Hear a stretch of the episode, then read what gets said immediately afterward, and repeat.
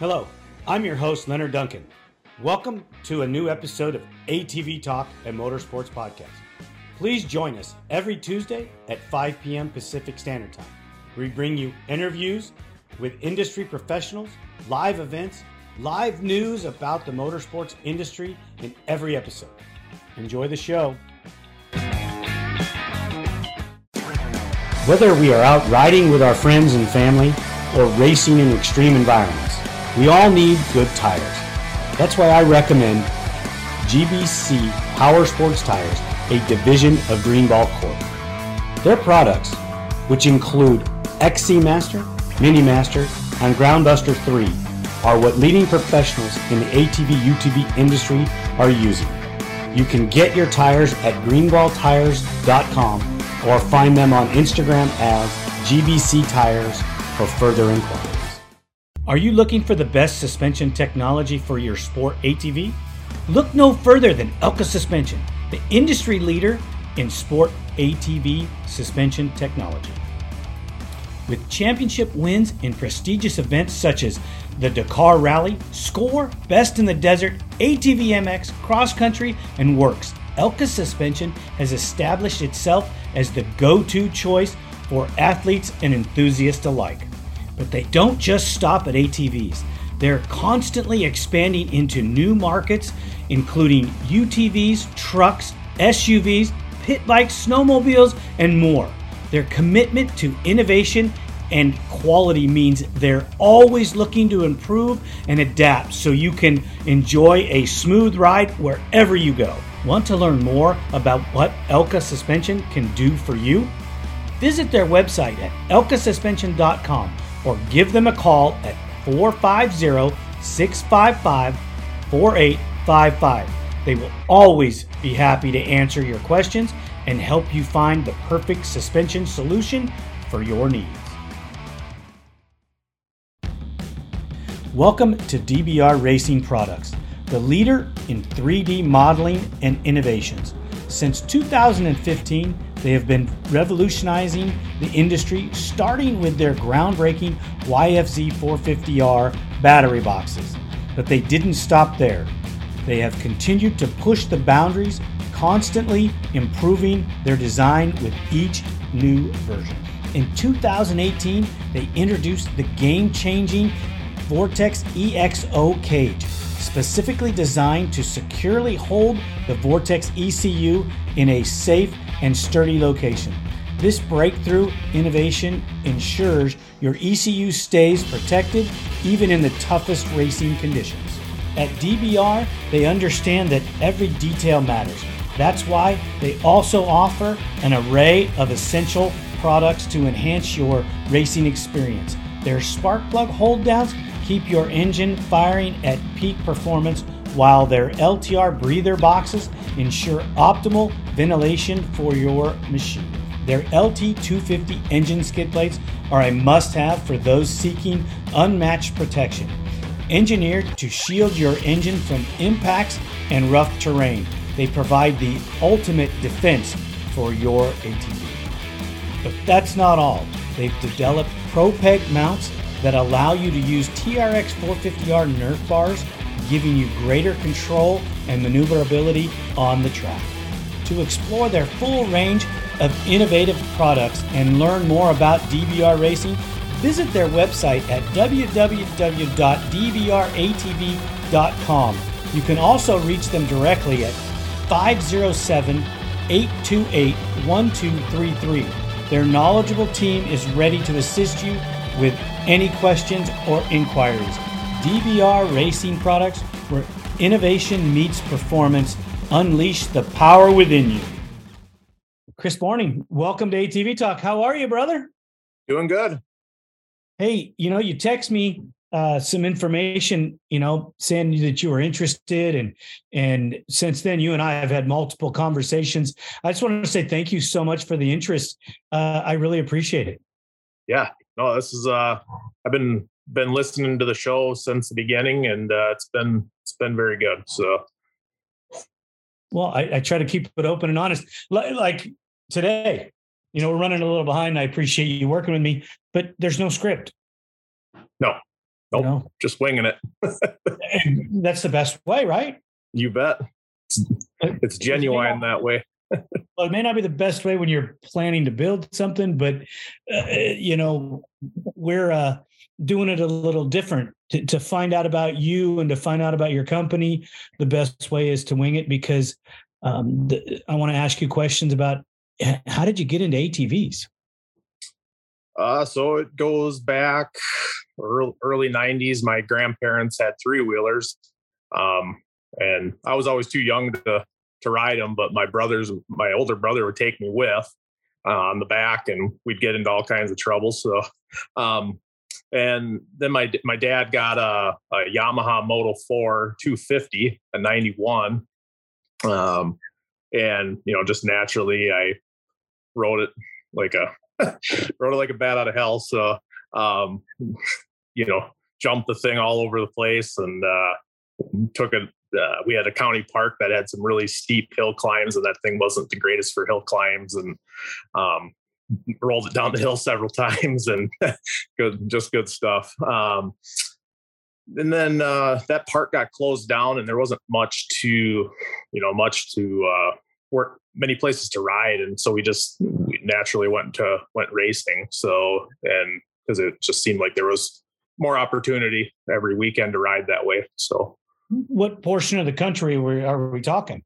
Um, i'm in minnesota so um, i raced uh, started racing out in uh, south dakota because i was real close to, uh, to, south dakota and the sioux valley cycle club um, started racing in 2002 um, and uh, basically raced pretty much full time until uh, 2010, and then I retired to concentrate on my uh, my powder coating business. So, so let me ask you this: You live in the frozen tundra. Oh yeah. How do you race? I don't I don't like winter at all. I, I usually don't. I sit in my garage and build stuff in, in the winter. Um, never uh, never been ice racing. Um, used to ride in the you know as, as a kid I'd ride in the winter and stuff just because something to do in the winter to break up the monotony. But um, other than that, you know, it's I, I didn't didn't do any indoor stuff really. I, we did a few of them and then they got closed down and you know it just it wasn't you know nothing ever very steady. So um, so yeah, it's uh naturally some spring and summer and fall were the our times to ride. So and that's all three months. Three months. and it just seems like it's always, you know, we haven't hardly rode it all this year. Um, you know, it went from being super wet to super hot and then the weeds grow up on the tracks and um yeah, it's, it's hard to hard there's no in between. so no, because my picturing of of your area of the world is ice and snow. pretty pretty much. So yeah, we, we get a you know a few months uh, of good riding, but you know August and stuff, it's about like Tennessee here, so it uh, it gets nasty. So real hot and humid and. Well, dude, we're like in the hundreds, so hot to us is yeah, it's a different thing. I mean, I know Loretta Lynn's hot, humid is you know you you can barely breathe sometimes but yeah it doesn't stop anybody from racing no no no they uh just drink lots of water back before we knew you were supposed to drink a lot of water right sometimes beer well whatever it takes to get the job done right yep so you started what motocross cross country what do you guys? Motocross. Motocross. Yeah, motocross. Yep, that was pretty much. Uh, I pretty much raced motocross um, till about 07, 08. Um, and then started racing a local supercross series. Um, I liked the tight technical stuff um, and you know big triples and stuff like that. I liked that better um, than motocross, and it uh, could go in there and get it done a lot quicker than you know being gone for the whole weekend and stuff. I like just like that atmosphere. I like being at the track, but I also like being at home too. so um, it's uh, so naturally I, I did that uh, 07, 08, 09, and then 2010, and then I uh, kind of retired for a little while. So, um, but uh, yeah, motocross, you know, jumping was my main thing. I've done some TT racing as well, uh, not a whole lot, but um, I for some reason I don't know why I didn't gravitate more to TT. I really like you know like that stuff. Um, I like the the setup, you know, aspect of it. So that there's a whole art form to it that these oh, yeah. guys are super specialists at it, just like sprint cars. You know, yep. uh, they have a a technique to them that um, you have to do it to understand it. And I know this much, you know. Yeah. Yep. Same here. It, and that's why I've always liked it because I, you know, I have a, you know, respect for the guys that do do, you know, do it. And uh, just because of the, you know, all the setup and prep that goes into it. It's not just, oh, throw some slicks on in a sway bar and go racing. It's not anything like that. Correct. Correct. You're weighing the machine. You're doing all kind of measurements and measuring tires and tire pressures. And, um, you know, the guys that do it every day are thinking, oh, yeah, you guys don't know what you're talking about. This is, you, you know, you're making it sound harder than it is.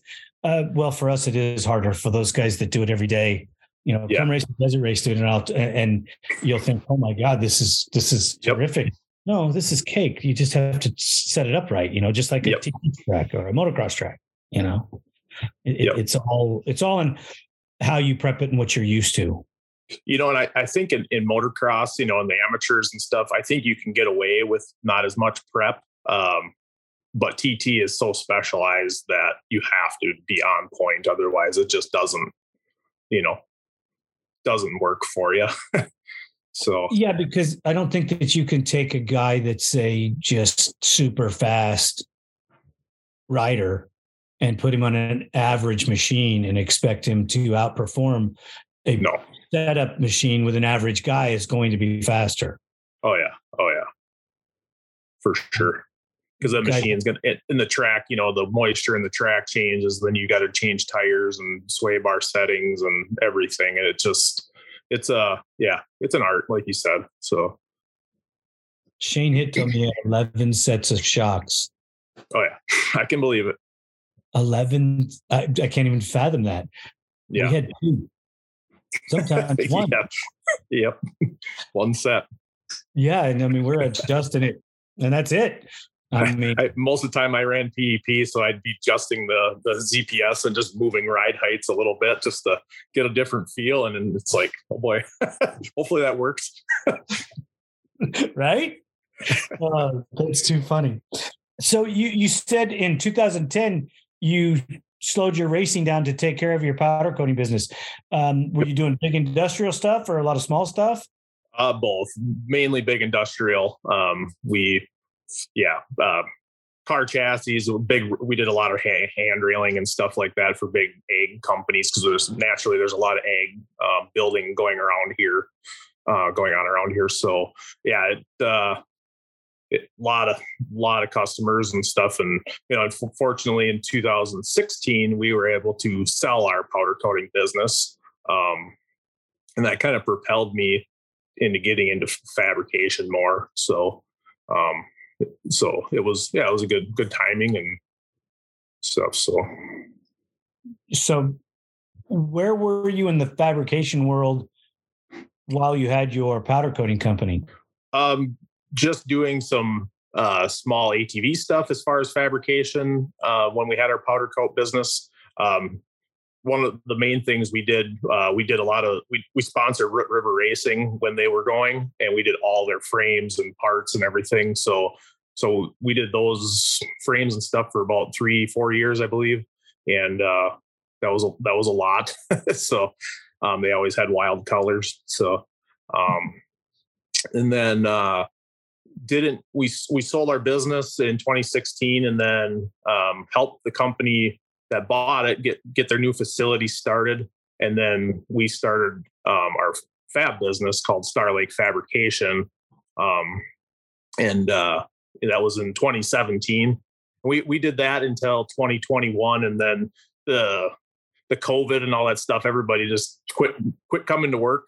so I just we ended up closing it down. We had so much work; it was just it was getting hard to uh, hard to manage. So I just decided to close it down. And uh, my wife and I went and got jobs. so it uh, easier just getting a paycheck that way. So, um, were there jobs but, out there at that point? Was that? Were there jobs out there at that point? Oh yeah, yeah. I could have put about thirty people to work, and uh, we did a lot of OEM uh, work for John Deere, Caterpillar, um, you name it. We were doing a lot of OEM stuff, you know, little widgets and big parts. So um, it was it was pretty uh, it was a pretty cool cool experience because there's a lot of co- companies that are you know that are out there that can't get in with those companies, and we got in with them, and it just you know it just it was we were busy, very very busy, even through COVID. And it just we just couldn't find the people. You know the government was handing out checks. So um, it was kind of a kind of a sad time but you know it was definitely we were busier during covid than anything. It was pretty wild. It, it i don't want to get off on a tangent but we have the same problem. Our vendors don't have people. Yeah. And when they have people they don't have material you know and we my brother and i work together and we're basically all there is. You yep. know, we have an occasional uh, daughter, niece show up to help, or we have, you know, a friend will help. But for the most part, it's Lauren and I. Yeah. Um, you know, our pops is 88 years old and still does some things, but nothing, yeah. Nothing like he used to do it. Sure. Know? Yeah, it's uh, it's it's it's a weird weird time you know I, I, was brought up so much different and you know most people my age were and they just nobody wants to work anymore it's it's this weird i, I like working i like making stuff so that's why i continue doing it so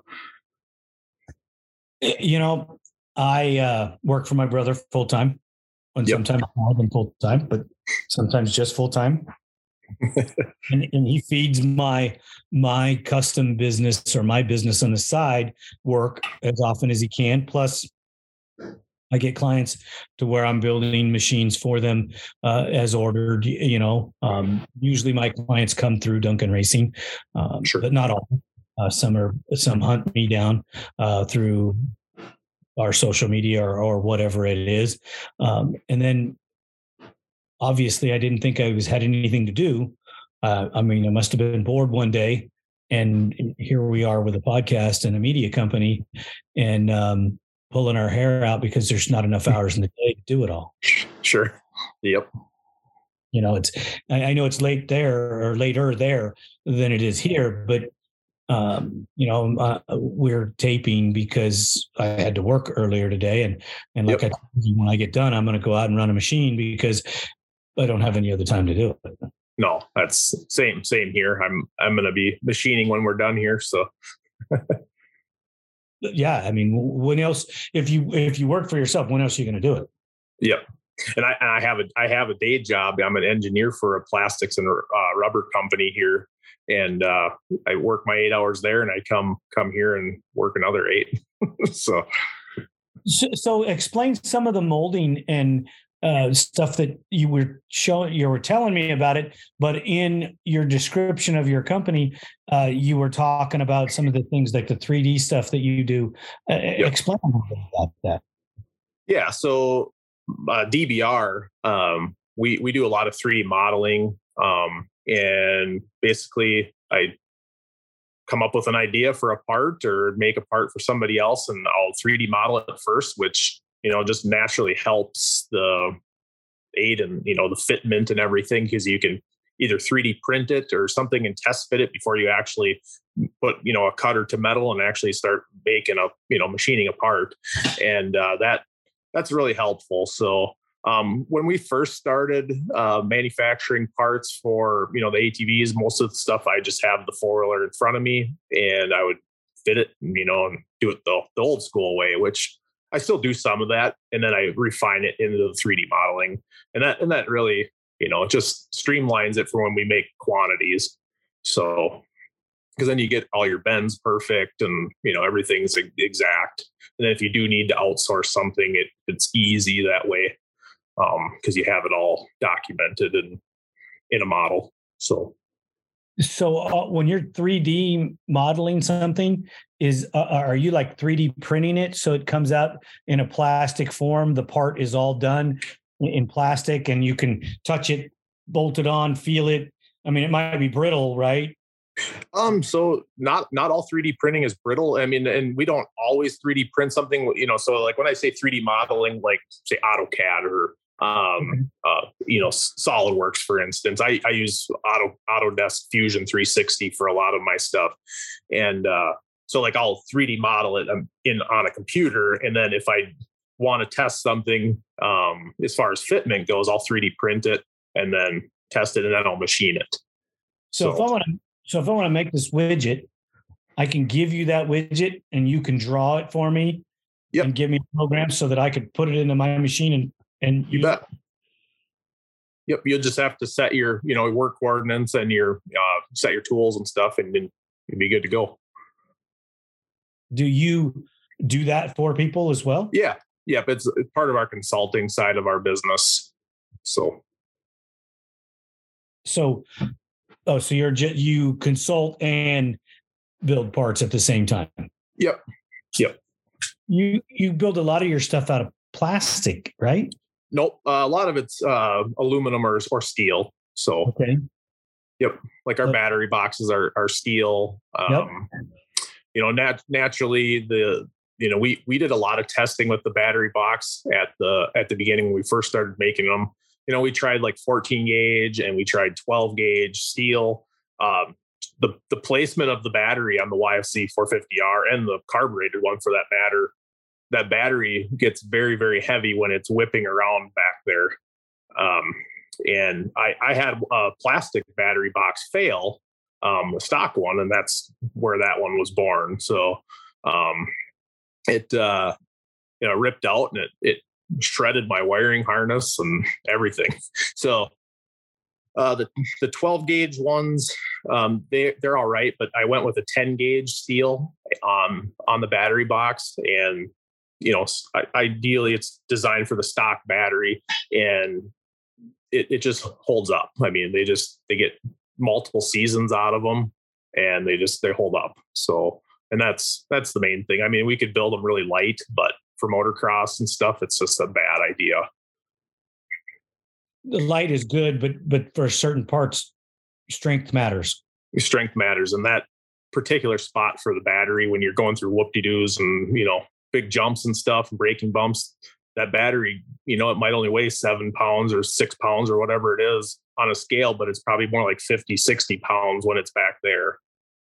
So, right, right. And people, people don't understand that when it comes time to build stuff. so, um, it, uh, it has to be that way for a reason. so, and, and, that the idea for the battery box comes from being a rider and an enthusiast and going out and having the failure. Yep. Um, how how many people like that, or how many people comment on that? Um, I'm getting feedback from it already. Um, it's not something that our company has ever sold, um, but I'm getting a lot of ear rattling. Going, hey, what is this? Where do I find it? Yep. Um, so the the battery boxes, yeah, it was it was all built from necessity. Um, I just I don't DNFs are never fun.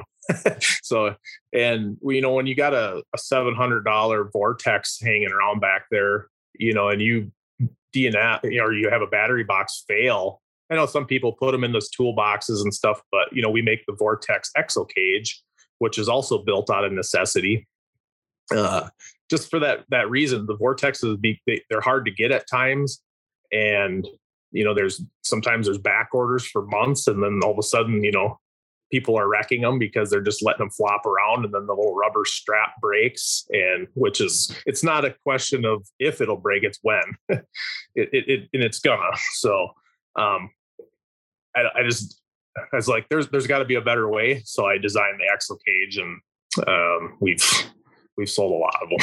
It's been a it's been a good good product for them. It's probably our number one seller. So, well, I have a couple machines out there with the ones that that you've sent me, and and we're uh, actively uh, testing one in the desert environment.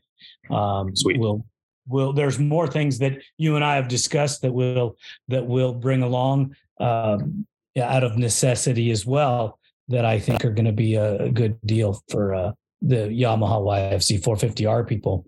There might be for some sure. other that uh, that I may rattle your chain about because uh, we still do build uh, quite a few Hondas. So yep, yep. Um, yeah, I, you know, I, I definitely take customer feedback. Um, I, I, I enjoy it. Um, I, I feed off of it because that's, you know, it's just going to drive you to be better. You know, obviously there's some things you can't, can't do. Uh, like I'd love to make that battery box, you know, two pounds, but it just won't work. so, um, when you when you talk to the guys that run lithium batteries that are so much lighter um, do you make a version of the box that that they can use with a lithium battery or are you afraid that when it leaves the bike with a lithium battery and they put a stock battery in it now we're going to have a problem you know and that some people are you know responsible to that if you will you know they'll they'll put the correct battery in if we do build a light one you know but at the same time you don't want to build it light because then they sell the machine with that on there and all of a sudden it's failing and then you know dbr's got a bad name for that reason i've, I've never had a battery box fail and uh I people have broken swing arms and stuff and smashed them up into the battery box, but it saved all their electronics and stuff. And that's you know, there's thousands of dollars back there. So it's you know, it's just it's just a, a very important part. I mean, if you're a pro, maybe you're getting new plastics and new, you know, pieces and stuff. You, you maybe don't need that, but if you're racing a whole season or two seasons on the same machine, it's a pretty, you know, inexpensive uh, investment. So, yeah, I think that most of the machines that you see raced um, at the motocross tracks, and even a lot of the wood stuff, is different battery aftermarket battery boxes. Yep, yep. Um, yeah, we we did have one. It was called our SC1 uh, box. Um, we're going to be we're working on some. Uh, uh, we're revamping it right now, and that held an SC1 anti gravity battery, and that box and battery uh, together were like three pounds total, and uh, the the original version would work great for like a TT setup. But when you start hammering, you know, whoop de doos and stuff, uh, it was kind of what I call a like a hybrid. It was aluminum and steel mixed, um, and we've we had some good luck with it, but we you know we did have a failure um, in testing, so we are you know revamping it. So um, so we're going to be re-releasing that box here, it, which is and it's nice too. So one thing with that is that battery is so much smaller and the box is so much smaller. Uh, we can run a lot bigger air filter. Um, you know, so naturally that that helps too. And people like to run the big air filters. So so with the plastic setup piece that bolts in there, it if you run like a fuel customs intake, uh, you can get their box and it gives you a, a, basic box because you have the plastic piece. When you go to your battery box, how do you seal that area so that it's closed off? Yep. So some people will add like a little shroud to it. Um, and we have a version that we're going to be coming out with uh, to tie into, you know, that uh, aluminum battery bo- or air box that I showed you. Um, so we're going to have a shroud that goes up to our box, our battery box. So, um, and it might, uh, it might come in and just kind of, uh, you know, naturally flow together, um, if you will. So we're, we have a few things in the works that um, are going to be pretty pretty exciting, especially for the cross country and off road guys. Um, motocross, a lot of times they're they're cutting their you know air boxes and stuff anyways. Um, so that you know they're opening them up where the cross country guys want to seal that stuff. So yeah, I don't um, I don't think that the motocross guys in every aspect would want it open, but right in a muddy condition, they would definitely want it closed off. So, so is the, is the shroud going to be removable or is it going to be on there all permanent? Yep, it would be a removable setup. So it, it kind of a modular. You can bolt it in if you want it, or unbolt it for more airflow. So more supposed airflow. Yep. Not making any claims. right, right, right. Well, you got to be real careful nowadays because yeah, you told me was going to give me an extra ten horsepower. right there you go. I mean, somebody's going to say it does, somebody's going to say it doesn't. You know, and and somewhere in there, there's a truth. So you got to be careful. Yep. yep. Uh, I live in I live in that world. Oh boy, you know yep. I, that's why we I like to test everything you know in the conversations that you and i have had it's you know before i'm going to jump into to selling a bunch of the stuff or uh, diverting people a certain way i want to make sure that i can know that it's tough not going to have any issues get it out there in a in a in an environment where it's just going to get beat to snot so that I can bring it back. And if there's a failure or if there's something that we need to talk about for this reason or that reason I can get it back to you you know with a diagram or whatever and show you what's needed. Or you know just get your input to say hey is this normal? Is this what we should expect? So on and so forth. Just like when you're testing yep. in yep. You know i mean we've been testing products for it feels like my whole life. Um, and and some work out great. Uh, the, the scary thing is, is when you've tested a product in depth and it works for you every time, and you sell it to the customer, and then they can't make it work. Yep. Oh yeah. Yep. That's uh, you know, back when I was racing full time, we were we were trying to squeeze out every ounce of power we could get, and you know, we were trying bored carbs and you know trying to move the power to certain areas and that just uh I was never a fan of the bored carbs for some reason. It just I couldn't get them to work with my motor setup and uh I just I ended up going back to the stock because it it worked in all the different temperatures and it uh you know the jetting was always spot on and I just went back to what worked.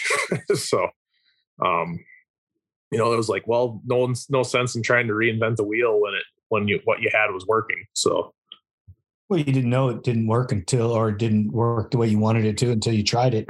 Yep, had to try it. So there's internet guys using things that I freaking have tested multiple times, and I'm scratching my noodle, going, "How did they get it to work?" Because I could never get it to work. Right. And I don't think I'm dumb. No. you just you, and it's you know, some people say that their machines are, know, they have so much power. Well, then you get on it, it's like, well, where's that power at? and it's, oh, that thing runs great. It runs like crap, you know. Um, I don't think that I don't think the average person, uh, I don't think they know, and uh, you can tell when something's off. you know, especially if you've done it for a long time. So, yeah, I think that that there's a lot to be said for the people that don't know that don't understand what it's supposed to feel like. And, yep. and a lot of people don't understand that feel is very much a part of what you're doing when you're tuning suspension, when you're tuning engines. Yep. I know that the dyno guys are going, oh, you're full of shit. You know, it's okay, guys. You do it your way. I'm going to do it my way. Yep. And, and I'm not going to tell anybody that you're wrong. I'm just not going to tell anybody that you're right either. So, yep. Uh, you, you, know, I mean, there are some brilliant guys out there doing some things that are just unbelievable in, in our oh, yeah. industry now. That with with the portions of the fuel injection and and things like that. So y- you can really gain knowledge in areas that you may not have because by yeah. no by no means am I the smartest guy when it comes to fuel injection. You know, I, sure. I learning about it until 2006. Basically, when it came out on the LTR, we were playing with it with a couple other things to, to you know, to to get rolling in it. But until you start, you don't know. Yeah. You know, and, and vortex. Yeah and and when the Vortex ECU came out, dude, that that's just that's just cheating. Yeah. Oh yeah. it just bypasses so much. Yep. Um, and the models of machines that don't have one, God, I pity those people. Oh, yeah. I was so I had a Kawasaki, a KFX 450, and they uh Sorry. they didn't even have a Vortex for those things. I actually just sold it here about a week ago. Um, and uh, they didn't they don't have a vortex for those machines. And i was just like well i don't even want to deal with any of these other piggyback ones because they don't work like a vortex does. So i'm just yeah have fun. You're there there's a modification that was not very familiar where you could use the motorcycle fuel injection uh, where you had to do a bunch of modifications to the machine to sure. get to uh, work. Um, personally, I never got to touch one, um, but I've spoken to people that had, um, and you could bolt a you know plug your vor- the the motorcycle vortex into it um, with some work with a less modified machine. This the that unit would power it, tune it, and you were good to go. Uh, sure. More advanced guys, you'd have to um, have new curves made, new fuel maps made. Um, but it just never caught on because you were spending astronomical dough to keep that machine cool. Plus, keep with the if you have to adapt a new electrical system to it, that's a whole new ball of wax with modifying flywheels and and new covers that need to be machined and just thousands of dollars that the general consumer was never going to pay for on yeah. that model. Yeah. Yeah. And that's you're yeah, like you said, you're fighting to keep it cool. And the one I had, the guy that I got it from, he actually uh he put the fan on a switch so you could leave it on all the time. Otherwise, it wouldn't come on sometimes, and it would overheat. And as a, you know, I just my my younger brother ended up buying it from me, and uh, so he he'll build it up to something. So, but you don't like your you don't like your little brother? he he wanted it the worst way, so I was like, okay, you can have it. I, uh, I tried to let my son race and develop that machine and let him race that machine. Sure. Sorry, Danny. I really am sorry. I apologize to you multiple times. I should have left you on the Honda all along. Um, but we we learned so much, and you know, f- fortunately for me, uh, Jimmy White was was a friend, and he helped helped us out a bunch and uh, gave us some do's and don'ts, and yep. and uh, yeah, I got we got away from those machines pretty much as fast as we could. Yep. Yeah, I've got a got a Cannondale as well. So oh yeah, Leon Spinden helped me uh help me build that one. So you know, good thing Leon's a good dude. yep. Uh you know, I when I first got the thing, it was uh, actually set up as a 250R, had the Walsh kit on it, and uh, had a pro has a Protrax front end on it. Um, and then I I just I started working on it, and I was just like, well, I don't really. It's a Cannondale. It needs to have Cannondale plastics on it. It just it, just isn't worthy to have 250R plastics on it. So I we got Cannondale plastics and put those back on it um, it's it's on the. I got to finish a few things on it because we we actually put a, a Honda 450 um, axle in there and brakes and everything, so it's got all good brakes and whatnot. So um, I got to build a brake stay for it, so um, to get that all to work. But does it still sound like it's eating itself? Oh, for sure. They they don't. That'll never change. It's all gear uh, gear driven and they, you know, some of the things that they were doing were way ahead of their time. And then the other things, it's like, you guys run out of money at that point in your time because you really cheaped out on that. Or, you know, it's just some of the stuff was super weird and their little clips to hold stuff in. And it was like, yeah, weird. so, so what happens when a bicycle manufacturer starts trying to build motorsport stuff.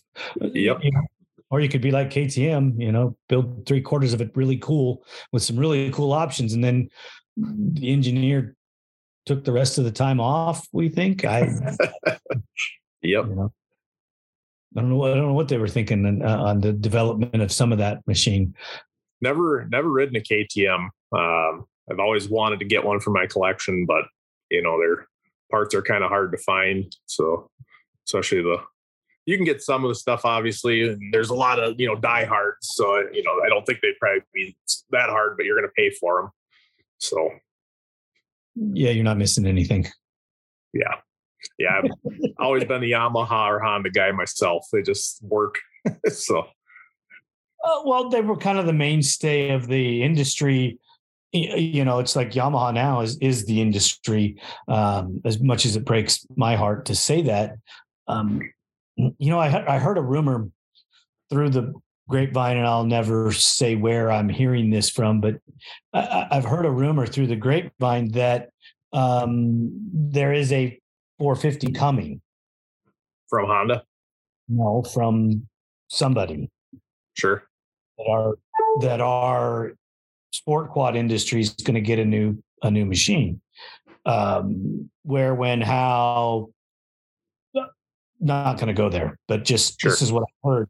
But I, I've also heard other stories as well. The manufacturer that you um, mentioned, they have a machine legal. Oh, yeah. whether it be the bean counters, whether it be legal, whether it be whoever, it, for some reason they're not putting it out there. I think that they're thinking that they're not going to make enough sales. Uh, the industry right now is bleeding for something and and you know and being in the manufacturing you know world they've, they've if they've already produced all the tooling and stuff they're they're already just bleed hemorrhaging money because they've already you know spent that money so they might as well recoup it and release you know because any honda could release a dud in it they'll sell it you know they'll people will figure out a way to make it work dude make the 14 again as it is. Yep. Maybe, yep. Still, maybe, maybe, maybe make the tranny a little bit better. Yep. Other than that, make the same thing, and I guarantee you, there's five or six guys in the in the motocross field, and maybe a few guys in the woods, eh, you know, and and out west the the Honda's still the best. So maybe maybe the Honda rolls back there. Eh, your yep. desert guys are still racing Hondas. So um, I, I just can't see where Honda's not going to sell a bunch of items. Yep. Yeah, per- personally, I you know as far as you know, I, have had several uh, YFZ 450Rs. I I don't like working on them. They're so tight, um, you know, in the frame area and by the throttle body and stuff. Um, obviously, there's been a lot of improvements since I've had mine, but I was always I always liked the carbureted Yamaha the best. That's what I raced the most, and uh, did did really well on it. Um, just it was super easy to work on. Everything was open and easy to tune the carb. You just turn it, you know, get your jets and easy. So you're definitely in a different ballpark than I am. I don't think the carbureted unit is hard to work on. I just don't think it was ever up to par for Yamaha. Sure. Yeah, they they could have did better, you know, done better. I, I agree in certain things, but it was easy to make power cheap out of them. And uh for the most part, I agree with that. You know, so I, I just uh, they were a little finicky on tune. Sure. Really be on your P's and Q's when it comes to tuning a Yamaha.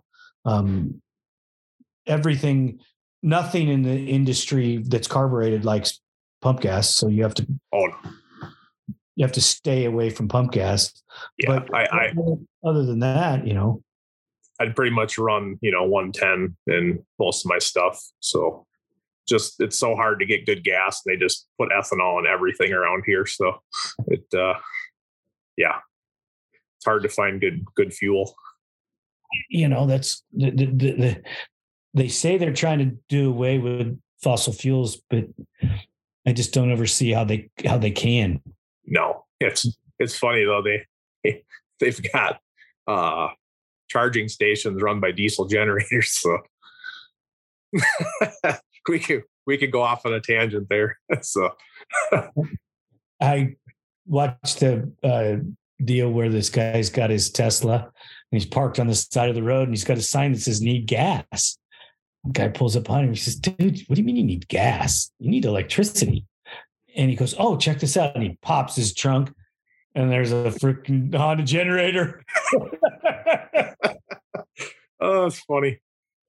Uh, yeah, I thought that's just that just sold a Honda generator somewhere. Great. yep. Oh man, oh, it's funny. The lightning. I see the lightning driving down the road. The pickup, the Ford sure. pickup, and it's got a generator in the back with a charger in the side going down the freeway.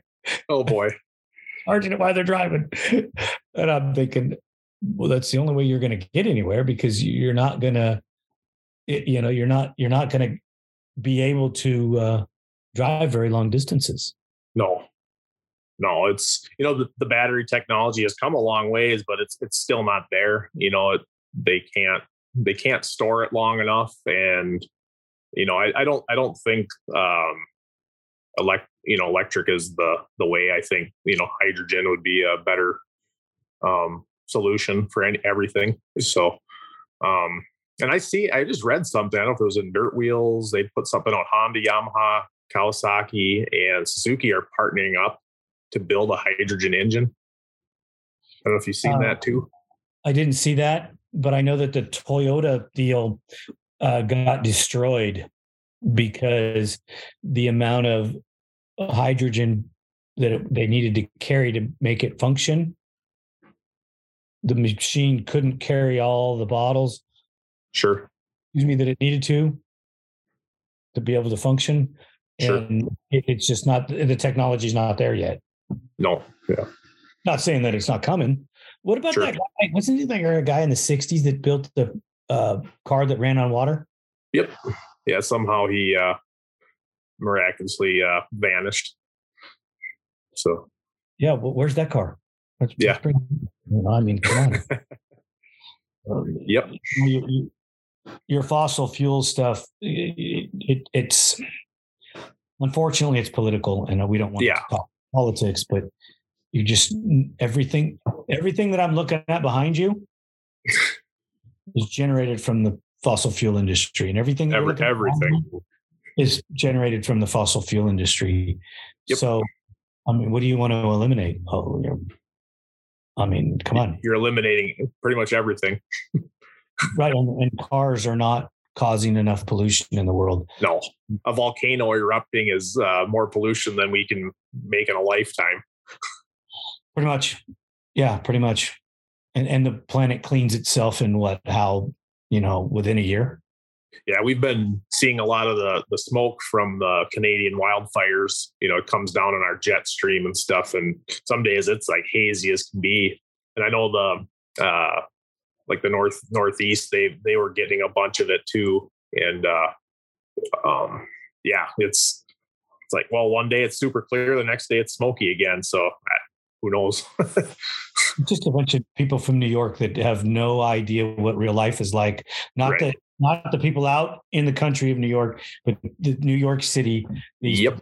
are clueless to the real world and oh i got a little smoke really come to California, dude, in this in the in the fire season. You're right. You're going to smell, breathe ash and fumes all year long. So, shush. I don't want to hear it. yep. Um, eh, I mean, we're getting off on the on the wrong tangent. You got any new parts coming out? Um, so I was actually machining this uh, tonight. This is the start of a steering stem clamp for the 400EX. Um, okay. Not the top models, but um, you know, we we definitely that's one thing we do like doing is uh, making parts for machines that you know maybe the aftermarket have stopped supporting um because um, people still ride them, and that's you know I, I, like to make make stuff that maybe hasn't been made either, um, and I you know something that can be improved on. So so that's one thing I'm working on now, and um, there'll be other models that we come out with once we you know prove this concept because it's going to use a special plastic um, for the for the stem bushing itself um, that helps uh, self lubricate it. So, when you say self lubricate it, um, elaborate on that a little. So it's actually a UHM uh, W um, type plastic, and it's got its oil embedded. Uh, so as it's as it slips, um, it actually releases a little bit of oil on the stem, so that it will actually stay lubricated.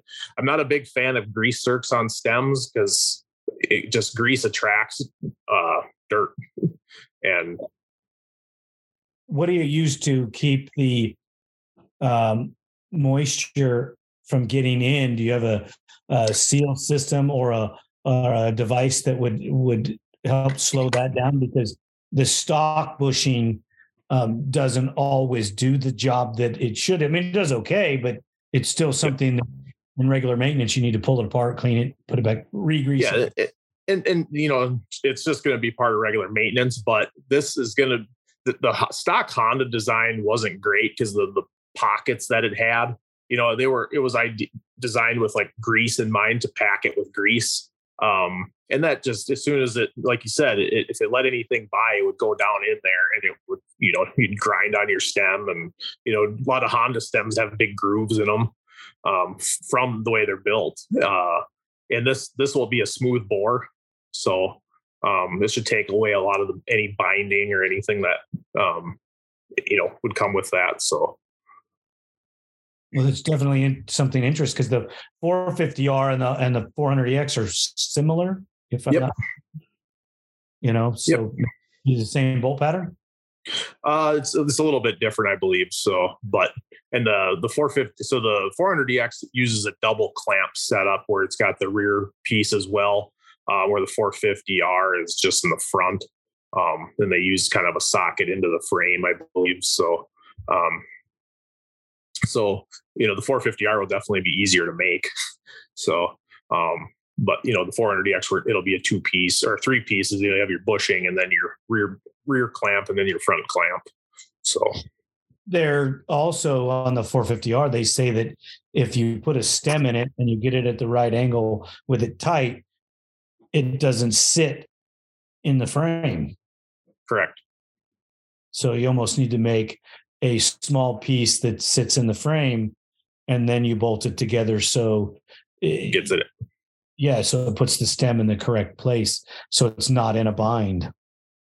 Yep. Yep. If you're going to make parts i mean come on. Yep. I mean that was a, a harder one to design i would think because you have to match that dish in the frame you know, plus yep. the seal that goes in there or the bushing that goes in there. So one thing we're actually looking at purchasing uh, to help us with our designing is a, a 3D scanner um, for you know situations like that because the to pull the geometry off of off of that you know it's it's tough. So and to get it correct, so the the 3D scanner would be perfect for that uh, application. So and it'll help for you know designing new product and just fitment. Because it's in the news so much do you think that ai is going to have an effect on some of these parts that you make? Um maybe. You know i don't i guess i don't look that far ahead into it. Um i guess i one day at a time. So um i guess if it's going to happen it's going to happen regardless you know the um you know, it's just like our phones that were, you know, they're probably watching us right now. so probably, you know, you can't say they're not, you know, I mean, right, right. Unbelievable. Um, yeah, it's I mean, pretty crazy. my my daughter's all into the AI thing, thinks it's the greatest thing ever, and uh, I'm not. I'm it's not it, it. You know, when I when we had just put in our first uh, robot in our uh, fabrication business for welding, and uh, we were going to put in a bunch of them for welding just because of the welder. There's just people you can't get them to do repetitive tasks anymore, and some of them aren't fun and they're tedious. And um, I, am all for robots. I mean, I wish the workforce would come back and people would actually work, but um, I do a lot of robotic stuff at my job. Um, end of arm tooling, pick parts, place parts, stuff like that so that's uh, that's pretty cool. Um, you know, you can. I, I, look at it this way: if you you know people that are against robots, you, you probably are going to get left in the dust. As far as if you're in that type of like workforce, if you're working collaborative with them, you need to either be able to program or probably get left in the dust. You know, because it's it's coming. I don't so. think a robot will ever be able to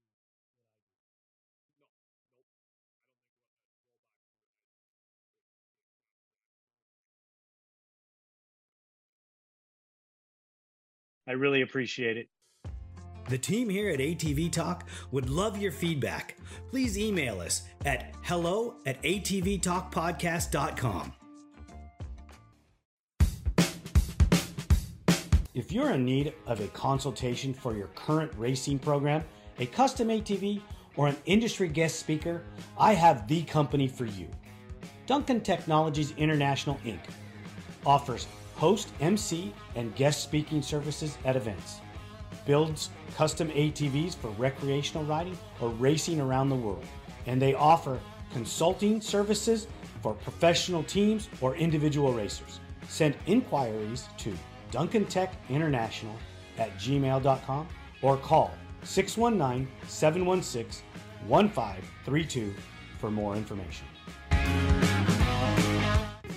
Thank you for listening. We hope you enjoyed this episode. If you did, don't forget to share us with your family and friends. The podcast is available on all streaming platforms, and you can find us on social media as ATV Talk Podcast. We're on Instagram, Facebook, TikTok, YouTube, Rumble, and Twitter